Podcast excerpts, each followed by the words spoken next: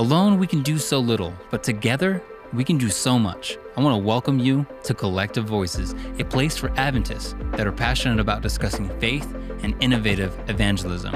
As always, the opinions that are expressed in this podcast do not necessarily represent the opinions of the Collective Voices leadership team or its participants. Hey everybody, I hope that you're doing well, and I wanted to provide you guys with a video summary of our last discussion. As you know, we tackled the subject of why so many young people leave the church. And going through the comments and the engagement about this topic was overwhelming.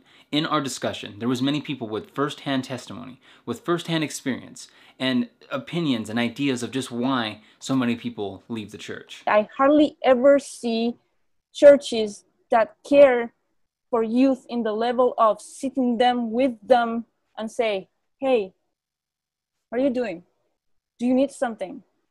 Can we can we do something for for you? The biggest thing that youth are looking for is that connection. Um, you know, not even just with people their own age, but as far as across the board. Young people don't feel needed. They feel kind of like off to the side and they're kind of like a wallflower an ornament and they don't really feel like they have a place to use their talents. The parents being in the home and being present and actually teaching how and why. That, that in my experience, is the biggest reason why the children grow up to be 15 and they don't know why they come be church. Yeah, because a lot of youth that I meet as well, um, you like you ask them what they believe, and they just they have no idea what Seventh Day Adventist is. They have no idea what what they believe and why they believe it ultimately the, the church has and this isn't my words by the way this is the words of you know an older person. You know we've to, as church we've missed the boat with millennials right? We, we, totally we did not engage with them well and and a lot of them left as a result of that and it's already almost too late for generation z right we're already almost to the place where it's too late for gen z as you can see as the conversation started we all laid all of our individual ideas out in the open. And collectively, nobody actually disagreed with one another. We were all kind of in accords with one another, whether their viewpoint was different than ours. And it was really interesting to see that as the conversation shifted over, there was this pivotal moment where the color of the conversation really changed. And Brother Enoch said this. And the pastor would go with me to go give Bible studies, and I was so excited. And he didn't just take over the study, he would let me lead out. And when we get to a part like Rich Man and Lazarus, where I'm like, I don't know what to do, and then he'd like lead out and then I could like observe and see what he's doing. I'm like, oh, praise God. I really believe I'm here today because someone or multiple people have taken an interest in me at different phases of my experience and gave me opportunity to serve the Lord. Without that, I mean, I'm sure I would have been in and out. And it was exactly this statement that everyone in the conversation could sympathize with. They too felt this effect firsthand. And then the shift in the conversation happened. And it wasn't so much about why so many people leave the church, but why they stayed in the church. And everybody had a testimony to share, and it was powerful. In 2015, I started canvassing. Uh, if I didn't start canvassing, I know that I wouldn't be a Seventh Adventist now, just from different influences. Because of the involvement uh, with the canvassing work, um, like I could, I saw Christ working right in front of me. Like to have that experience um, of seeing Christ work, I think gave me the courage, I guess, to keep going and just stick with it. Um, and yeah, here I am today. Both churches that I have experience in, their senior leadership was interested in empowering me to do something and not just token involvement, you know, actually get me preaching or teaching or, you know, doing something that was, you know, important, or at least in my estimation, important. In my own testimony, per se, what helped me is actually two things. And the first one was that I needed to separate, I, I needed to separate people from God. And I need to separate the things from people that were coloring my view of God. And the second thing is that as a trauma survivor, what I needed to do is that I needed to have more people that would truly sit with me, listen to me, and help me pray my healing through. Help me pray um, and connect with the with that God that I mentioned before. Uh, you know that a God that wouldn't step away because I was too sinful at the moment. There were a couple times in my life where I was kind of deciding if I was going to stay or not, like for myself. And one was kind of earlier, and then one was kind of later in the teens. So like it's whether it's the younger youth or the middle youth i had it twice that kind of wondering time and it was prompted by like two things one was church honestly was boring like church was there was nothingness there or it was too shallow too I, was like not meaningful in any way. And then the second one was i had questions about how does all this that we're talking about like play out practically speaking in my day to day like how does this how do i live this? Um, again like vanessa was saying and enoch was saying i'm grateful that i did have an adult. It wasn't many it was one.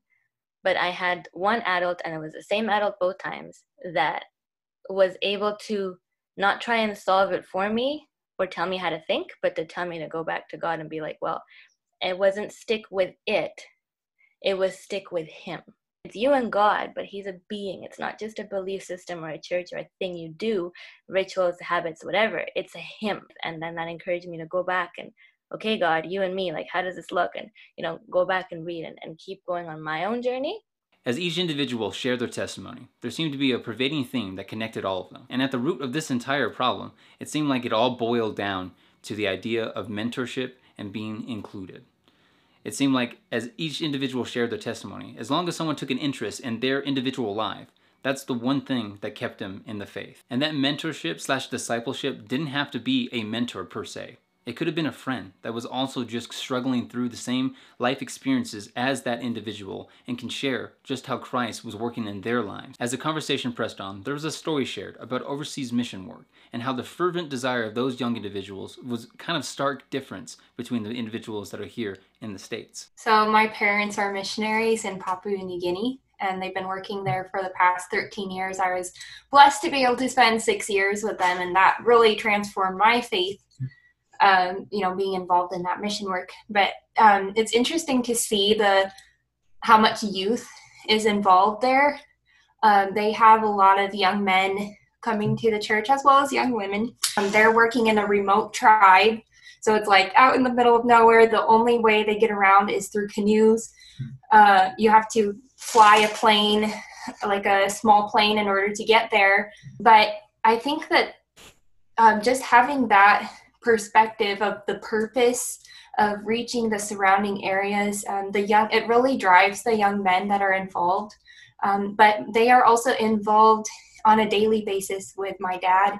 Um, they are helping him build this training center, so my dad is able to mentor them through that process of building. Uh, so it's really cool to see these young men grow. You know, like they have worships before they be- begin the building project, and then they have Bible studies once a week. Uh, and so that's really involved them a lot. Um, definitely different youth involvement there than it is here. And the story that she shared here was so important to the conversation because it really showed what involvement truly meant. As we know, people that do overseas missionary work is a completely different world than it is in our own hometown or in our own country. And it seemed like involvement was much more than just doing trivial tasks, but it was giving wholeheartedly to something, to almost do things sacrificially, like you would give portions of your entire self for it, for the kingdom purposes, for evangelism purposes. And it was those things that reconnected you with God in a way that you otherwise might not have if you were just on your own. Doing about the Father's work, and it being a strong force to keep us surrendered and rooted in the faith. As the conversation was coming to a close here, we wanted to transition into the second portion of the topic, which is what can we do about it? What can we do to keep people in the church? And again, the ideas flowed back into the conversation. And uh, I think we just have to remember that we are in a war right now. We are in a great controversy. And uh, every time, you know, God's people are moving forward, Satan is going to move and oppose it. Especially like the older generation, like reach out to the uh, younger version because they they might be scared of you. They're like, oh, that a person like 40 year old, why would he want to talk to me? You feel me? I really find that when people have a purpose, when they feel that they can get behind a mission that they're they're a part of and they have a part to play, then they want to stay. They want to stick around. Call them, visit with them, have them over for a meal, really become friends um, and and that's the the best advice that has ever been given to me in pastoral ministry which is just all of us we're all in ministry whether you're a pastor or not is to love people and it's it can make massive impact for sure. Yes, that is true. And in addition to what you were saying, Brother Smith, um, there, there's a need as well to, to remind people of the first love. Because, you know, sometimes the, the devil, he could be so crafty that he would get us to, to forget why we, we came to Jesus first. And, you know, once the memory of that first love come back, then they, they would come back and be a lot more solid. Be there with them, walk through their darkness, and help them. The church needs to teach the youth and the young adults generation that we really have a God that is a savior, that is the kind of rubber meets the road kind of savior, that it doesn't matter how dark their present is, it doesn't matter how dark their past was, nothing they just can come to christ. As much as we can i encourage us to make it that open space. Let's talk about our own testimonies. Let's talk about who who god is how god is that rubber meets the road god absolutely like what do you do when people want to get involved but they're not really supported at their local church mm-hmm. and i really think that online fellowships like this is a tremendous opportunity like i'm seeing all you guys face to face I haven't even heard some of you guys speak, but I already feel like a rapport, like a trust, and like, hey, I like you guys. We already have this common interest and a common ground. Like, this is great. And I see that like people want that. Just a note on the online stuff as an encouragement, those that are in podcasting, YouTube, whatever. Um, you know, in the last, I guess it's been a couple months now, but like two people that were 25 just walked into my church and we baptized one of them as they came in through watching YouTube videos. And so it is making a difference. We are seeing it on the church level and it's exciting to see. So, what is our big takeaway from this almost two hour conversation? I think we've learned why young people leave the church. They leave because they're not mentored to, because the individuals that surround them in their communities aren't connecting with them. So they don't feel valued and they have no reason to be involved. Because even if they are involved, they don't feel like their words mean anything. So, what do we do to change this? We start by realizing that the church is not the building, the church is made up of its members. The members are the church. You and I are the church. And it is our sole responsibility to connect with our brothers and sisters and assist them in this spiritual warfare that we are all going through through our own personal testimony, our friendship and discipleship, or even our mentorship with other individuals that have been in the faith less than we have. And that sole responsibility does not sit on the shoulders of church leadership. It is not about the pastor. It's not about the youth pastor, the elder, the deacons, or people that are in leadership roles. It's about you. You are a member in the body in the church of Christ. And it's your actions that cause a reaction in another person's life. If we are not taking action in our individual lives, we are allowing others to fall. We're allowing others to slip through the cracks.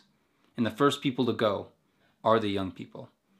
If you want the shortest answer to this question of why young people leave the church, it's because of us.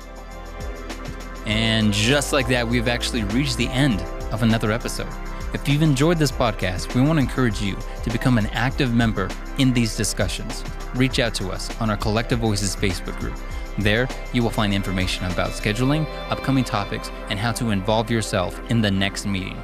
We want to thank you so much for your support, and we hope that we can hear your voice at the next Collective Voices meeting.